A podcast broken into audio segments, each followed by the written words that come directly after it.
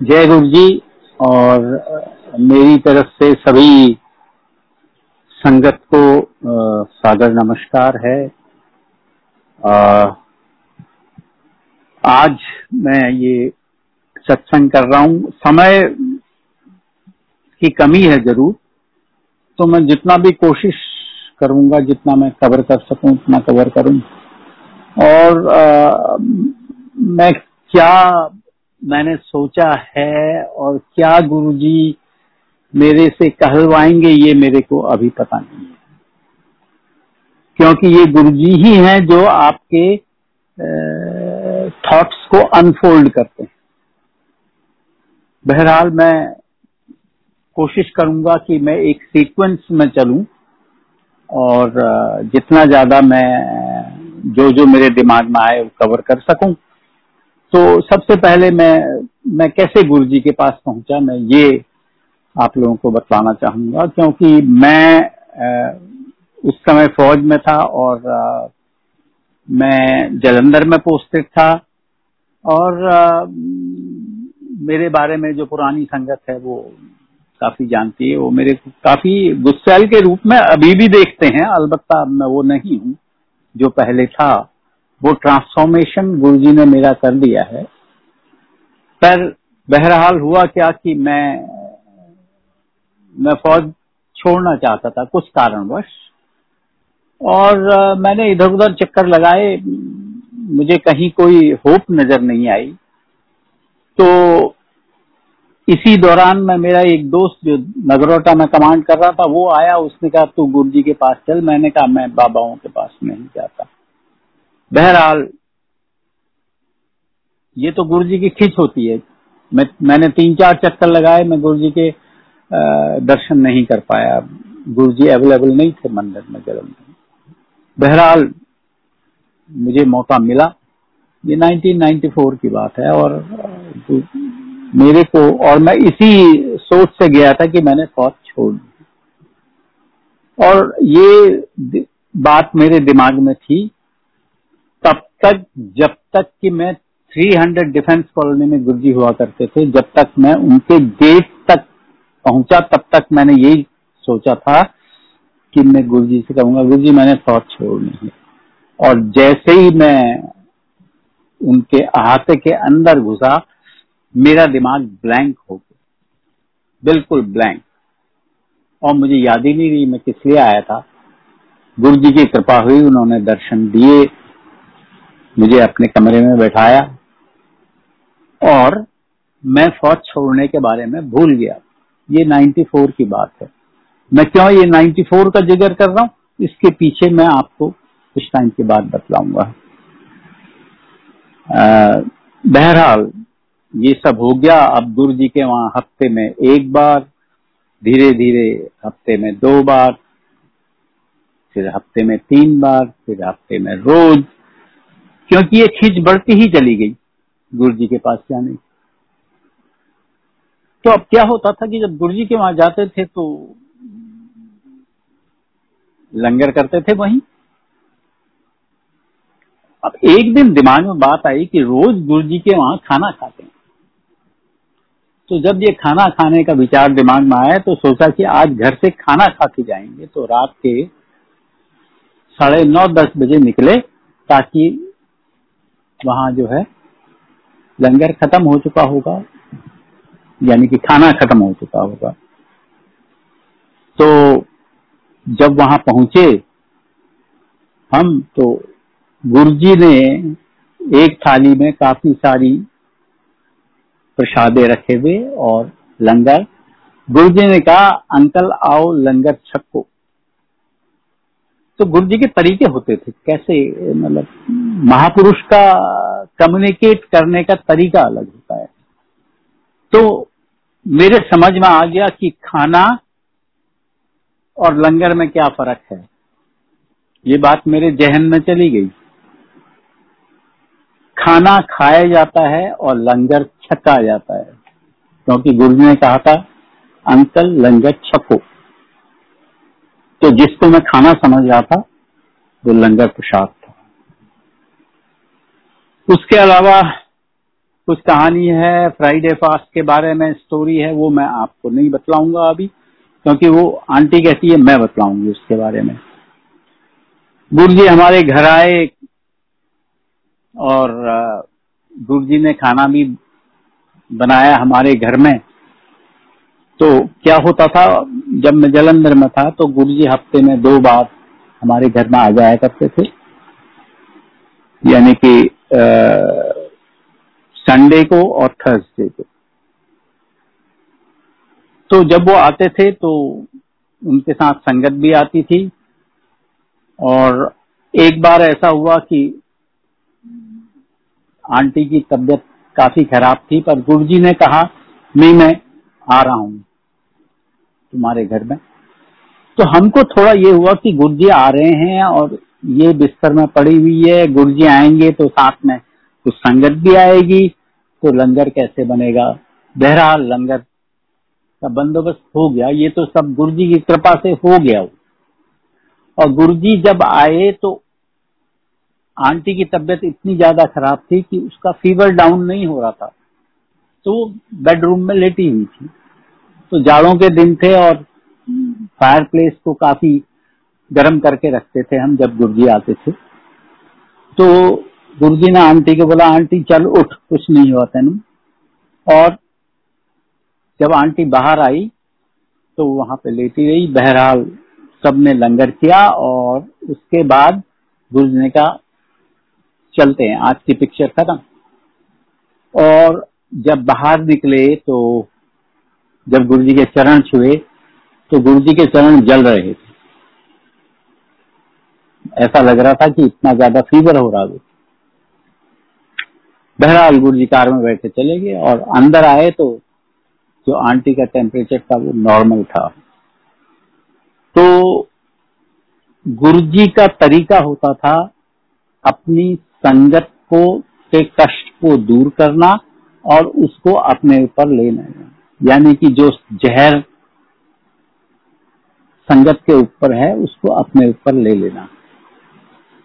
तो यहाँ पे मुझे एक वो याद आता है कि जब समुद्र मंथन हुआ था तो आ, काफ़ी चीज़ें निकली थी। उसमें रत्न निकले थे अमृत निकला था जहर निकला था। तो जहर लेने के लिए कोई तो तैयार था नहीं तो गुरु शिव जी ने वो जहर अपने हलाहल को पी लिया था और हलाहल को पी के उन्होंने अपने कंठ में रोक लिया था, इसलिए वो नीलकंठ कहलाए। तो गुरु जी का रोल यही था कि अपनी संगत का जो है, वो कष्ट अपने ऊपर लेना और फिर अपनी तप की शक्ति से उसको दूर कर देना। तो ये मैंने, ये वाक्य याद आ गया मेरे को तो मैंने आपको बतला दिया। उसके अलावा, गुरुजी ने हम पर बड़ी कृपा की। गुरुजी ने मेरी, जो मैं यूनिट कमांड कर रहा था, वहाँ भी गुरुजी आए। मेरे जवानों को, मेरे जेसीओ को, मेरे ऑफिसर्स को, सबको ब्लेस किया। तो क्या होता है? कस्टमरी होता है जब आप आपकी यूनिट में कोई आए तो आप सीओ हो तो आपको एड्रेस करना होता है पहले। तो अब गुरुजी के बारे में कुछ कहना और मैं नया नया ही जुड़ा हुआ था गुरुजी से उस टाइम पे। तो गुरुजी के बारे में कुछ कहना, ये तो मतलब बड़ा मुश्किल था। पर देखो, गुरुजी कैसे आपके दिमाग में बातें डालते हैं। मैं जब मैं छोटा बच्चा था तो मैं शिव महिम स्त्रोत्र पढ़ा करता था। और वहाँ एक वो शिव का मंदिर था गुफा महादेव बोलते हैं उसे नैनीताल में। तो वहाँ मैं जाया करता था अपने फादर के साथ। तो वहाँ जो बाबा जी थे वो कहते थे तू शिव महिम स्त्रोत्र पढ़ के सुना मेरे को। तो मैं उनको शिव महिम स्त्रोत्र सुनाता था। तो शिव महिम स्त्रोत्र में एक आ, एक एक स्टेंजा था। असति गिर समम स्यात कज्जलम सिंधु पात्रे सुरतरोवर शाखा लेखनी पुत्र मुर्वी। लिखिति अधिग्रहित्वा शारदा सर्वकालम, तदपि तव गुणानामीश पारम में अभी सोचिए, जब मैं बच्चा था, तब मैं ये पढ़ा करता था। उसके बाद मैं फौज में चला गया। फौज में मुझे छब्बीस, सत्ताईस साल हो गए थे। तो छब्बीस, सत्ताईस साल में आदमी को क्या याद रहेगा? पर ये गुरु जी की प्रेरणा होती है कि मेरे को ये श्लोक याद आया और मैंने यही श्लोक इंट्रोडक्शन में बोला। इसका मीनिंग है, असत्य गिरी समम त्याग कज्जलम सिंधु पात्र। यानी कि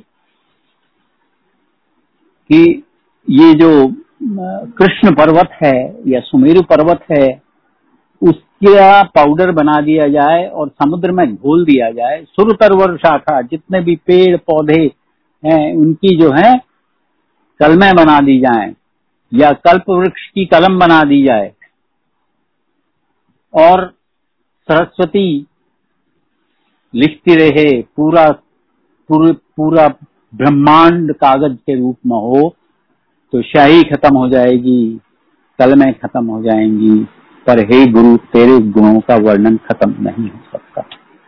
तो ये मैंने सुना दिया और उसके बाद क्या हुआ? जब भी गुरु जी मुझसे सत्संग करने को बोलते थे, कहते थे, वो श्लोक सुना दे। तो वो बाद में एक बार फिर सुनाऊँगा इसको अब क्या हुआ कि गुरु जी जो है, उसके बाद कुछ टाइम के लिए यहाँ पर आ गए जीके में। तो मैं जलंधर से सुबह तीन बजे चला हूँ। दिल्ली पहुँचने के लिए। और मेरे पास एक फीएट थी उस टाइम पर उसका नाम गुरु जी ने गहगे रखा हुआ था। तो वो फीएट लेके मैं आ रहा था। और मेरा इरादा ये था कि सात आठ घंटे की ड्राइव है, मैं ग्यारह बजे तक दिल्ली पहुँच जाऊँगा। पर हुआ क्या कि जब मैं चल पड़ा वहाँ से, जलंधर से तो मेरी आदत थी कि गाड़ी में कोई भी गेज जो है, जो भी इंस्ट्रूमेंट लगे हुए हैं, वो ठीक तरह से काम करने चाहिए और मेरा चार्जिंग करंट बहुत ज़्यादा आ रहा था। तो मैंने इसको चेक कराने के लिए पहले लुधियाना में गाड़ी रोकी। वहाँ चेक कराया, उसने कहा, कोई प्रॉब्लम नहीं है, ठीक हो जाएगा, अब एक थोड़ा उसने स्क्रू स्क्रू टाइट किए। उसके बाद आगे चला, करनाल पहुँचे, हालत वही चार्जिंग करंट बहुत ज़्यादा हो रही थी। करनाल से पानीपत पहुँचे। पानीपत में मैंने कहा कि यार फिर चेक करो, फिर वही हालत। तो मैंने कहा, इसका जो अल्टरनेटर डायनेमो सब चेंज कर लो।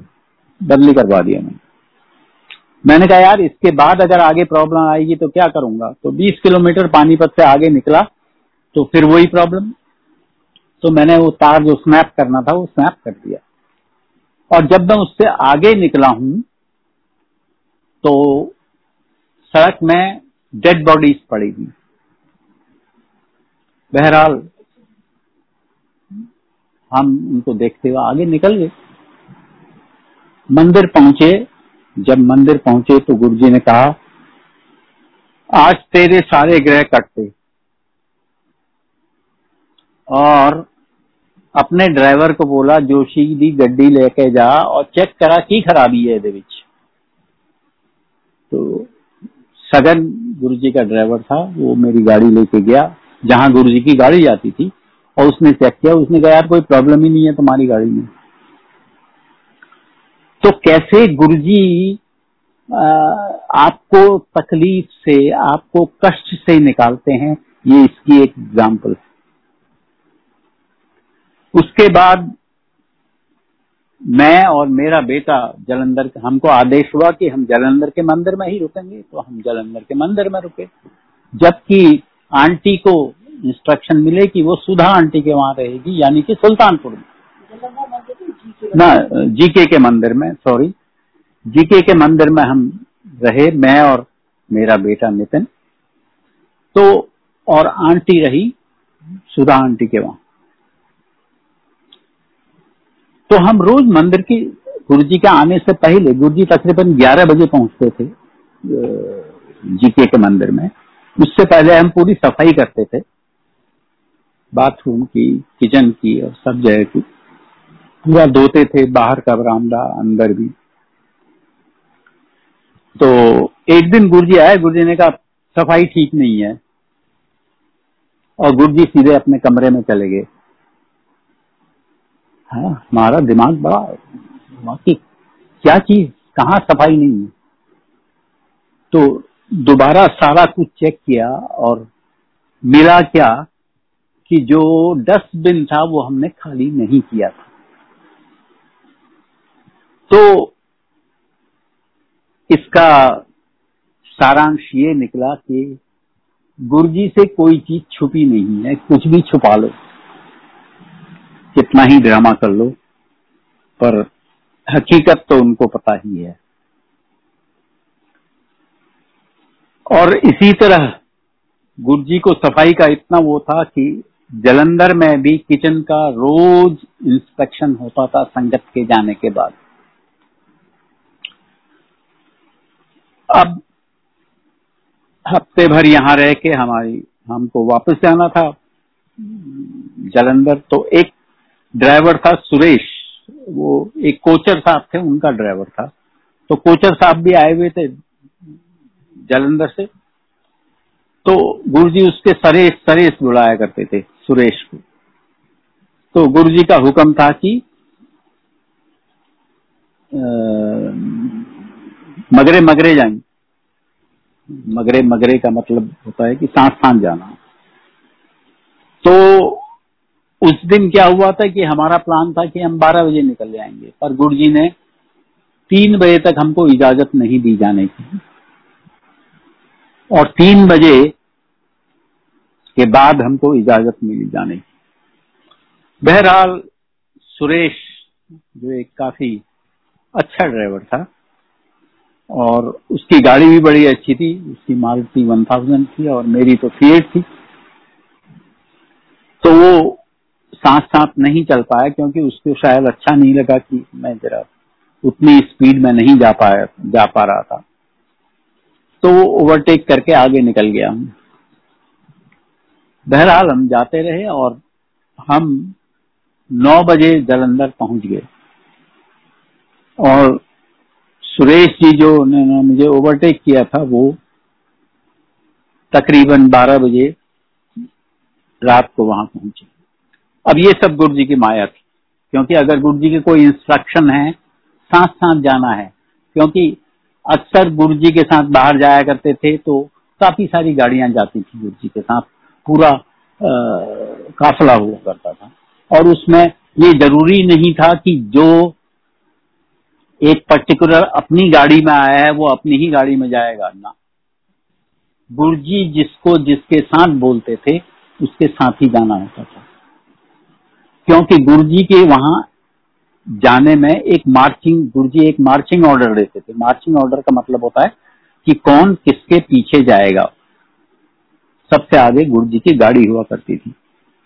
और कभी कोई उसको फ्लाउड भी करता था, वो मार्चिंग ऑर्डर में नहीं जाता था तो उसको उसका रिज़ल्ट बतला देते थे। इसकी एग्ज़ाम्पल मैं आपको बाद में बतलाऊँगा। उसके बाद हम एक बार मटकन साहब के घर में भी गए थे और वो मटकन साहब के घर में जाने की जो जो सीक्वेंस थी, उसके बारे में आंटी बतलाएगी आपको। और जब हम लौट रहे थे वहाँ से, वो मैं बतलाऊँगा। तो लुधियाना में ग्रेवाल अंकल का ससुराल और डॉक्टर साहब का घर था वहाँ पे। तो डॉक्टर साहब के घर में सुबह सुबह तकरीबन पाँच बजे होंगे या साढ़े चार बजे थे तो वहाँ पहुँचे, गुरुजी लेके गए, हम गुरु जी के साथ जा रहे थे। तो वहाँ पे गुरु जी ने कहा, आंटी, पराठी बनाओ, अचार देना सारा नु खिलाओ। तो आंटी ने पराठी, और वो पराठी और अचार का स्वाद मैं, ज़िंदगी ताबे ज़िंदगी नहीं भूल सकता। और वो आंटी जो थी, वो बहुत ही डेडिकेटेड और she was great lady she was a great lady और गुरु जी की बहुत महान कृपा थी उनके ऊपर। तो सुबह सुबह पराठी, अचार खाई। अब मेरे को, मैं, मैंने कोई छुट्टी तो ली भी नहीं थी। रात भर में गायब था स्टेशन से। तो सुबह मुझे सात बजे एक रिपोर्ट देनी होती थी। Exactly at seven o'clock और उससे पहले मुझे रिपोर्ट लेनी भी होती थी, क्योंकि वो कंपाइल करके फिर मैं अपने बॉस को वो रिपोर्ट दिया करता था। और उसका टाइमिंग बड़ा, बहुत इम्पोर्टेंट था। वो सात बजे का मतलब सात बजे। अब छह बज गए, सवा छह बज गए। गुरु जी इजाज़त दी मैंने। सवा छह बजे के बाद जब परौठी बनौठी खाली, चाय पीली गुरु जी ने कहा, हूँ जा। और लुधियाना से जलंधर तकरीबन रफली सिक्सटी किलोमीटर है। और वो डिस्टेंस मैंने आधे घंटे से कम में कवर कर दी। कैसे कवर की? गुरु जी ही जाने। और ठीक सात बजे रिपोर्ट लेके रिपोर्ट कंपाइल करके ठीक सात बजे मैंने कम्युनिकेशन रिपोर्ट दे दी। इसके बीच में भी काफ़ी काफ़ी चीज़ें जो गुरु जी के वहाँ हुई थी वो जो गुरु जी ने कृपा की थी। अब वो तो पूरी लाइफ साइकिल ही हमारी गुरु जी से कंट्रोल्ड है।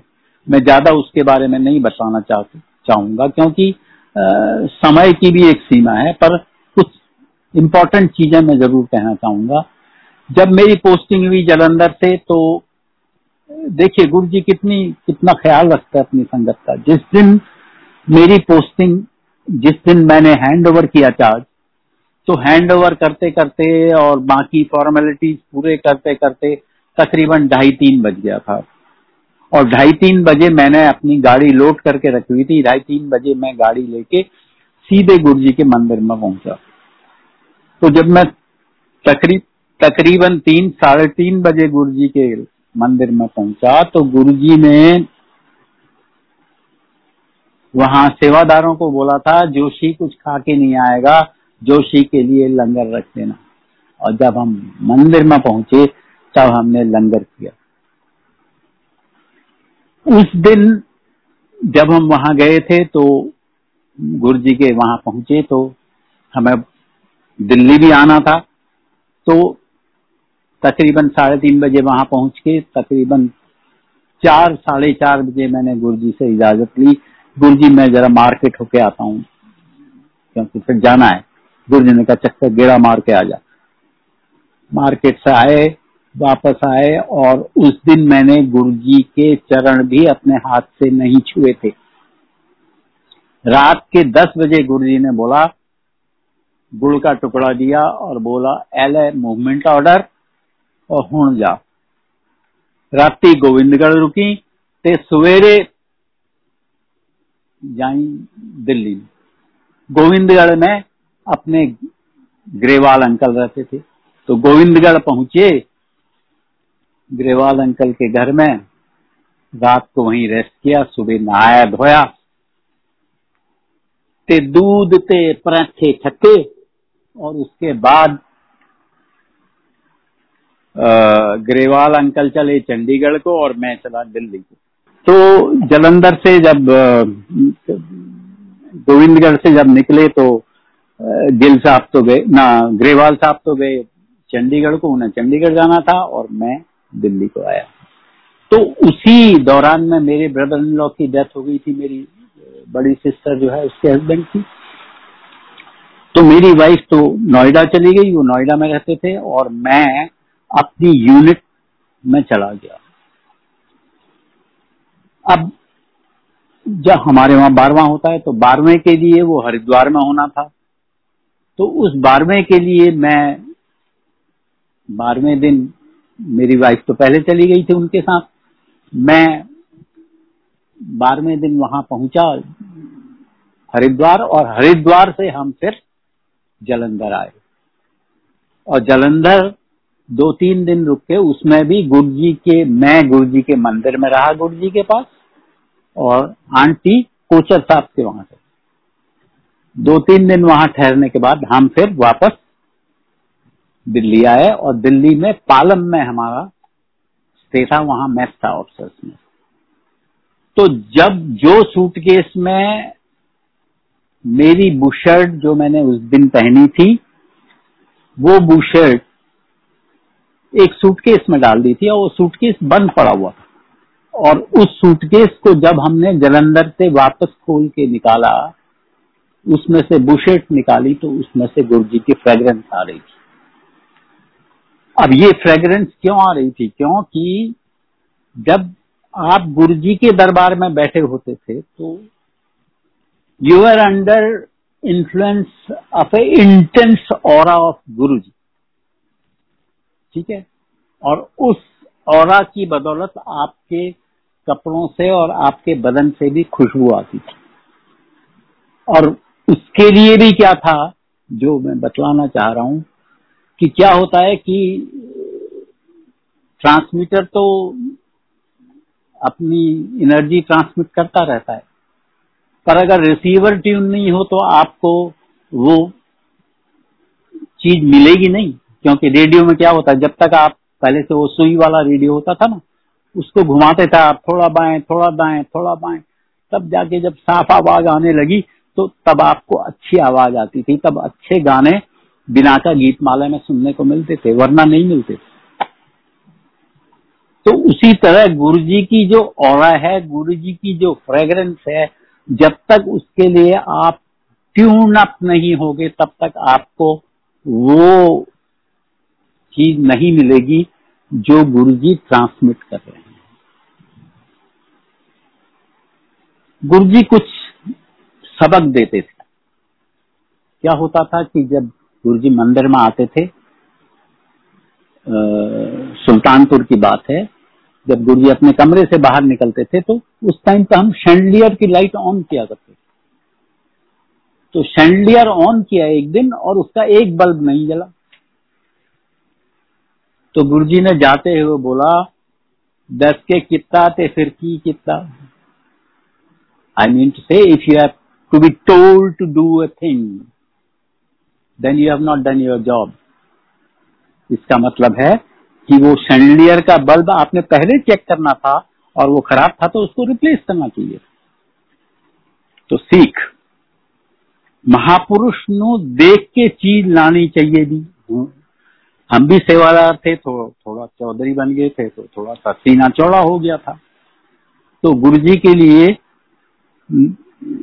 जब गुरु जी आते थे, ऊपर के कमरे से नीचे नहा धो के और कपड़े पहन के तो उनके लिए लस्सी लेके जाते थे ठंडी। Chilled, super chilled. और ये मेरा ही काम था वो लस्सी लेके जाने का। तो मेरा भी सीना थोड़ा चौड़ा हो गया था कि मैं थोड़ा इम्पोर्टेंट सेवादार हूँ। तो हुआ क्या कि एक दिन लस्सी लेके गए। वो गिलास को एक कटोरी से ढक के ले जाते थे और गुरुजी का एक सेपरेट अलमीरा था जिसमें गुरुजी के बर्तन रखे रहते थे, सुल्तान सुल्तानपुर तो जब वो कटोरी से ढक के ले गया और वहाँ कटोरी जब मैंने गुरुजी के सामने उठाई गुरुजी को लस्सी सामने रखने के लिए तो लस्सी के अंदर अचार यानी कि उस कटोरी में अचार कहाँ से आया, कैसे आया, क्या आया, कुछ पता नहीं था। तो गुरु जी ने कहा, जो ना महापुरुष लई के कोई चीज़ लेके आंदे, ते उन्होंने चेक करके लेके आंदे। You can imagine my flight at that time मतलब काटो तो खून नहीं, धरती ऐसा लग रहा, धरती खसक जाए मैं समा जाऊँ उसमें। क्योंकि ये बहुत बड़ी गलती थी। तो गुरुजी ने वो वो लेसन सिखा दिया कि सीना चौड़ा मत करो, काम ठीक तरह से करो। ठीक है? उसके बाद फिर एक मौका आया कि हमारी हमको तो रात को देर में ही छुट्टी मिलती थी, दो, ढाई, तीन बजे। गुरु जी को सुबह पंजाब जाना था गुरु जी ने कहा, मूली के पराठे बना के ले आना सवेरे। छुट्टी मिली है पाँच बजे मूली के पराठे लेके पहुँचना चाहिए। तो एज यूजल हमने कहा, नहा धो के फिर बनाएँगे मूली के पराठे। तो नहाने धोने में लगे, मूली के पराठे बने। और जब लेके वापस सुल्तानपुर पहुँचे तो उस समय पाँच बज के पाँच मिनट हुए थे। तो गुरु जी ने कहा, uncle you are late Guru ji gate पर खड़े तो ये समय की परिभाषा थी गुरु जी की। तो सबक सीखने के लिए मैंने केवल, मैं इसलिए दे रहा हूँ इनका रेफरेंस क्योंकि ये जो मेरे साथ प्रैक्टिकली हुआ। गुरु जी प्रसाद दिया करते थे। जो कुछ भी मिठाई आती थी, वो हम लोग क्या करते थे, क्योंकि हमको पता होता था क्या क्या मिठाई आई है। बेसन के लड्डू आए मोतीचूर के लड्डू आए या कोई काजू कतली लाया है। तो वही थाल में लेके या तो विपी जाता था या कभी कभी मैं भी चला जाता था। तो हमारा क्या होता था कि हम, क्योंकि अंदरूनी थे चौधरी पना थोड़ा तो था ही। तो ये था कि कौन सी मिठाई खानी है, उसके लिए जो है लाइन में उसी हिसाब से चलना है, जब वो मिठाई वहाँ परात में रखी होगी।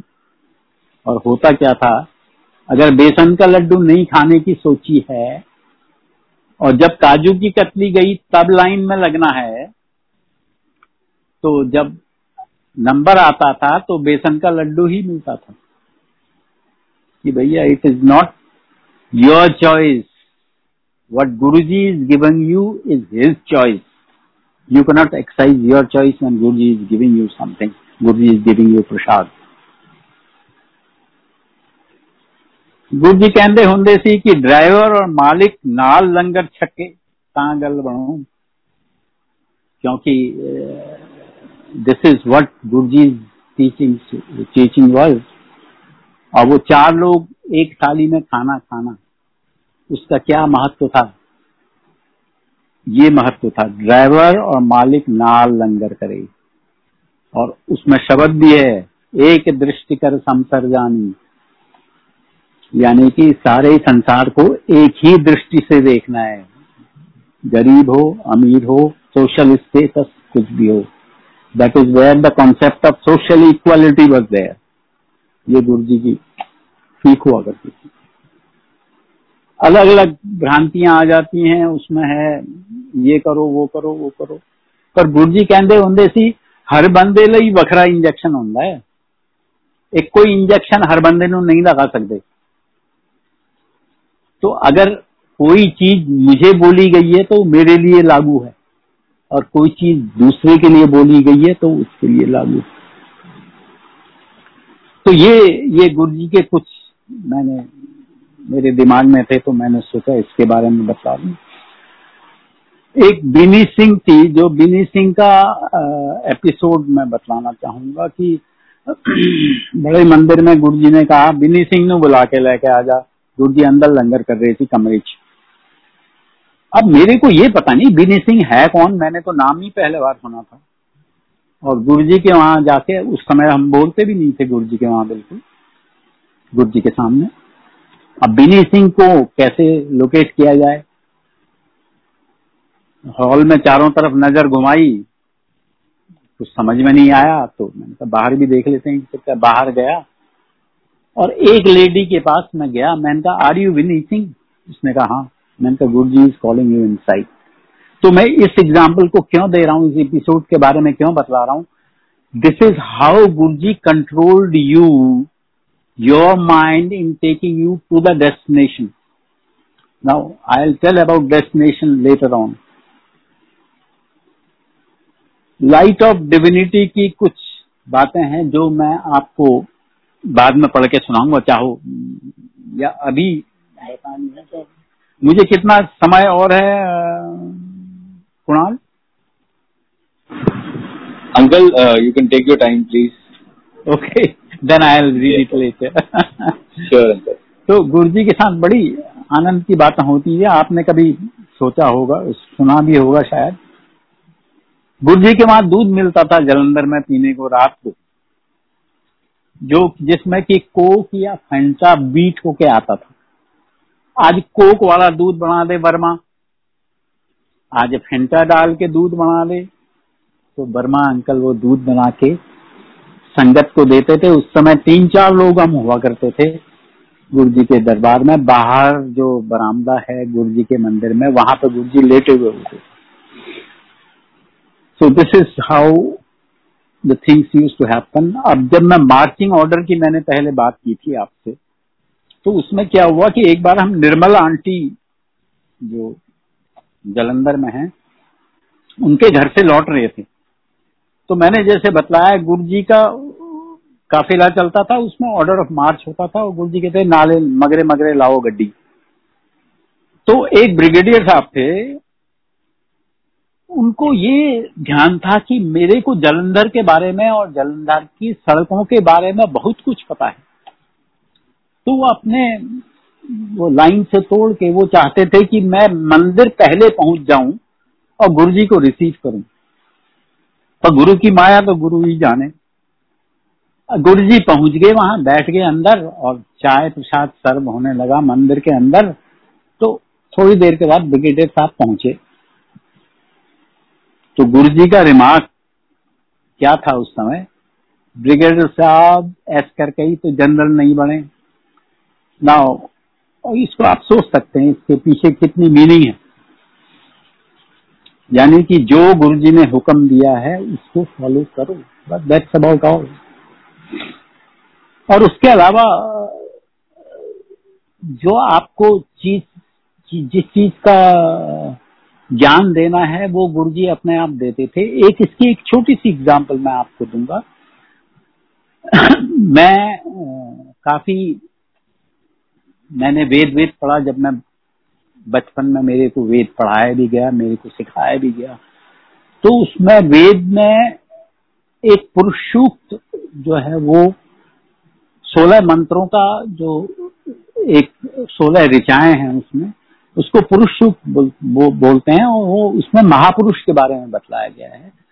तो जो मीनिंग हमने समझी जब तक मैं मुझे पूरा वो याद हो गया था जो मीनिंग जो उसका अर्थ हमें समझ में आया वो ये था कि हज़ारों हैं सर जिसके हज़ारों हैं आँखें जिसकी सहस्त्र शीर्षा पुरुष सहस्राक्ष हज़ारों हैं आँखें जिसकी सहस्राक्ष सहस्र हज़ारों हैं पैर और हाथ जिसके सबू बिगुंग वो ज़मीन से दस अंगुल ऊपर है। तो ये मीनिंग है उस श्लोक की। तो लिटरल मीनिंग तो यही थी, पर ये चीज़, ये इसका भावार्थ जो है, वो गुरु जी ने ही हमको समझाया और कह के नहीं समझाया, केवल ये प्रैक्टिकल दिखा के समझाया कि अगर सौ बंदे दो सौ पाँच सौ छह सौ बंदे बैठे हैं तो हरेक के बारे में गुरु को पता है ही is thinking about every one at the same time not only here the people who are his disciples outside India, in the whole world. He is thinking about everyone at the same time. He is looking at them at the same time. And many people are seeing him with them at the same time. तो इसका जो meaning जो मेरे समझ में आया गुरुजी के प्रभाव से वो ये था तो ਗੁਰੂ ਜੀ ਇੱਕ ਗੱਲ ਹੋਰ ਦੱਸਦੇ ਸੀਗੇ ਟੱਬਰ ਦੇ ਨਾਲ ਰੋਟੀ ਤੋਂ ਰੋਜੀ ਖਾਂਦੇ ਹੋ ਤੇ ਸੰਗਤ ਦੇ ਨਾਲ ਵੀ ਰੋਟੀ ਖਾਇਆ ਕਰੋ ਮਤਲਬ that is my reference to the to the people uh, trying to have a selective uh, group to have langar together and this is what guruji's saying was और बड़े मंदिर में हर मंदिर के बाद हर मेजर फ़ंक्शन के बाद जब तक पूरे मंदिर की सफ़ाई नहीं हो जाती थी तब तक गुरुजी मंदिर से नहीं निकलते थे और जब पूरी सफ़ाई हो जाती थी तो जितने भी सेवादार उस सफ़ाई में लगे होते थे, उनको गुरु जी अपने हाथ से प्रसाद देते थे। जलेबी का प्रसाद या लड्डू का प्रसाद या जो भी। फिर गुरु जी ने रिचुअल से हमको कैसे निकाला, मैं काफ़ी कर्मकांडी था पहले और श्राद्ध वाद काफ़ी परफॉर्म करता था मतलब जो भी अपने पितरों का करना है। तो जब हम, और मैं हमेशा गुरु जी से इस चीज़ के बारे में पूछ भी लेता था गुरु जी मैं आज माता जी का श्राद्ध करना है या पिताजी का श्राद्ध करना है तो गुरु जी हाँ कहते थे। पर कुछ सालों के बाद जब हम नैनीताल गए तो मेरे ब्रदर इन लॉ जो अब नहीं रहे, उनकी डेथ हो गई। तो उनको गुरु जी ने बोला, तेरा साला श्राद्ध मनाई जाता मैनू परेशान कर दावा और you know what shraddh means that what do what you are doing you are trying to to call a soul to come to the shraddh and accept the offerings given by you and it has to be really done with shraddha so when a soul is liberated to bring that soul back onto the earth needs some effort and some cosmic effort. And that cosmic effort could be done only by the Guru, nobody else. He could only bring a soul to a particular place. So from then onwards, now this is where the, the concept of rituals comes, where Guruji said, it is not the rituals you should get bogged down by. Okay? Now this is this is how I was taken out of it और उसके बाद मैंने कभी भी श्राद्ध किया नहीं unless mandatory for social reason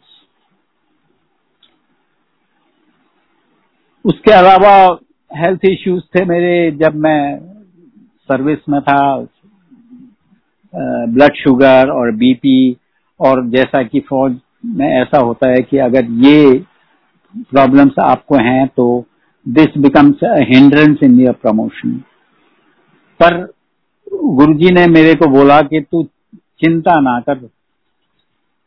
तेरा एसीआर तेरे मेडिकल हो जू और श्योर है ना, जब गुरुजी ने कहा ये तो मेरा ब्लड प्रेशर भी नॉर्मल निकला और शुगर भी नॉर्मल निकली। जिसका उपाय गुरु जी ने बतलाया था, अगर मैं उसके डिटेल में जाऊँगा तो काफ़ी टाइम लगेगा, इसलिए मैं नहीं बता रहा हूँ। पर गुरु जी ने कह दिया तो तेन प्रॉब्लम नहीं है, तू चिंता ना कर, तेरा मेडिकल हो हो गया मेडिकल उसके अलावा लखनऊ में मेरे को काफ़ी, मेरे किडनी किडनी रीजन में काफ़ी पेन हुआ था तो मैंने ब्रिगेडियर सैनी है, उनको बतलाया कि मुझे बहुत पेन हो रहा उन्होंने गुरुजी से बात की गुरुजी ने कहा उन्होंने कहा, दो कॉम्बी फ्लेम खा ले तो सो जा। और पेन मेरे को बहुत सीवियर था तो मैंने दो कॉम्बी फ्लेम खाई, नींद आ गई मेरे को। और यहाँ आके टेस्ट कराया आर एन आर में तो अल्ट्रासाउंड वगैरह हुआ किडनी का, और उसमें केवल मार्क दिखे of the of the stones but there was no stone per se there were nothing so it became normal this how Guru ji used to address your health issues मेरे को ban entry की ban हो गई थी तकरीबन चार महीने तक। चार महीने तक मैं, मुझे मंदिर में अलाउड नहीं था। अभी आप सोच सकते हो, मैं किस हालत से गुजरा हूँ वो चार महीने? जबकि मैं रोज गुरु जी के दरबार में मुझे रोज आना ज़रूरी था और एक दिन में नहीं जा पाया और गुरु जी ने कहा रहन दे छठ पर बहरहाल, चार महीने के बाद जब मैं जलंधर से आ रहा था तो शताब्दी से आ रहे थे, गुरुजी के साथ आ रहा था। तो गुरुजी ने वो, उस दिन क्या किया, मेरे को अपने पैरों के पास बिठा लिया और अपना पैर मेरे पैरों के ऊपर रख दिया और मामी साथ में बैठी थी, बड़ी मामी, उन्होंने कहा, जोशी, चाह पी ले, पानी ले। मैं क्या छो भरिया, हूँ वेले नहीं। बहरहाल I kept on sitting like that for till we reach Delhi and then Guruji said on that day आ जाई फिर कल। शामी आ जाई हूँ घर जा। और गुरुजी का क्या होता था? Guruji transformed you, your behavior, your conduct, your habits, and everything without saying anything. There was a gradual change which, which you will find yourself to be coming in. You will change for good. और गुरु का क्या होता है it's elevation in gradual stage अब जब मैं elevation and gradual stage बोल रहा हूँ तो उसका कहने का मुद्दा यह है कि disciple guru relationship such that guru wants to take you to a destination and destination is decided by guru. And he ensures that disciple reaches his destination may be in one life cycle, maybe in two life cycle, maybe in couple of life cycles. Now that is where the linkage between Guru and Chela is. Guru ji ਗੁਰੂ ਜੀ ਕਹਿੰਦੇ ਹੁੰਦੇ ਸੀ ਐ ਮੈਂ ਪਰਿਵਾਰ ਬਣਾਇਆ ਹੈ ਤੇ हाथ अपनी दो और चारों अंगुलियां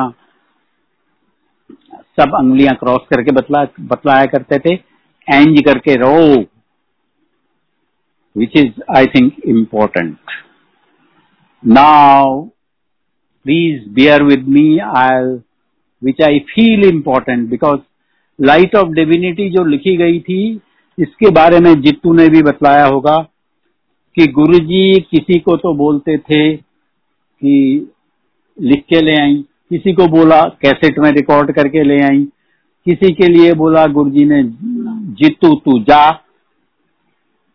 नोट करके लेके आई उससे घर जाके सुन के आ।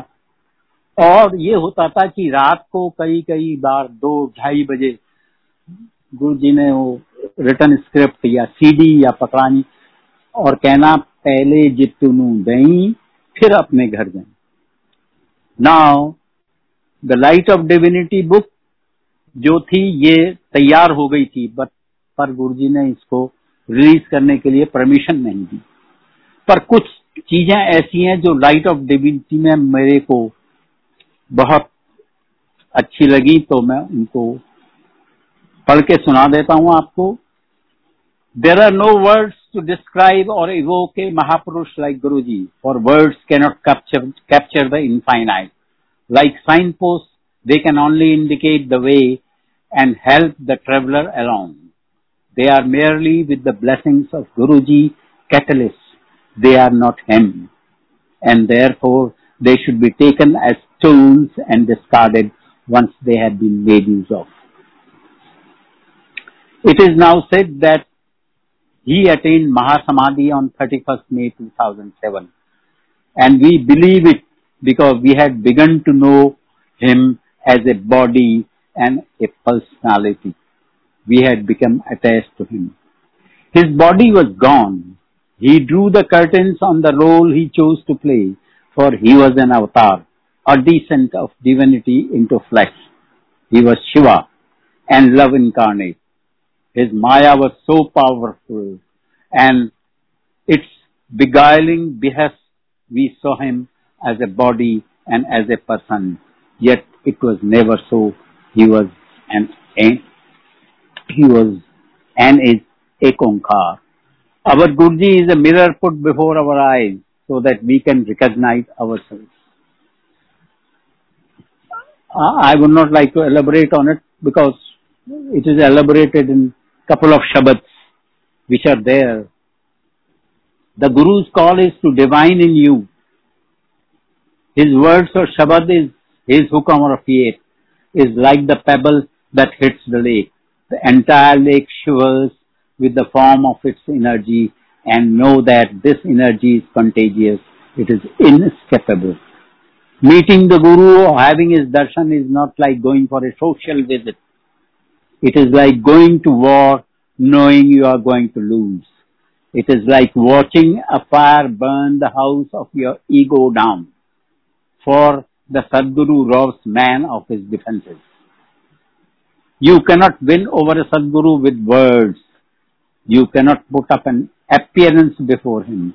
He knows the truth of your being. Accept that. Hide nothing. Don't play games with him. Trust. This is first prerequisite. If you cannot trust the Guru, you cannot be led. Only after the strong foundation of trust, Shraddha has been laid in the spiritual superstructure is built. He demolishes the apparatus on which our mistaken identity rests. We are souls encased in bodies not bodies with souls. We are souls encased in bodies, not bodies with souls. Guru's grace is never more evident when life comes up with a challenge or a test. At such times, Guru can take disciples' karma upon himself, alleviating its misery causing effects. As always, Guruji has been suffering in the problems of his sangat, suffering for it and getting rid of the problem of the sangat. There are times when the disciple resents his guru. Guru leaves no psychological stone unturned to perfect his spiritual son. But the disciple's commitment wilts as the guru operates on his mental makeup. Guru selflessly spends a huge amount of energy and time in fashioning a disciple. Once you are with a guru, once you accept his stewardship, you must go where he leads you. The guru is our only chance to reclaim our divinity.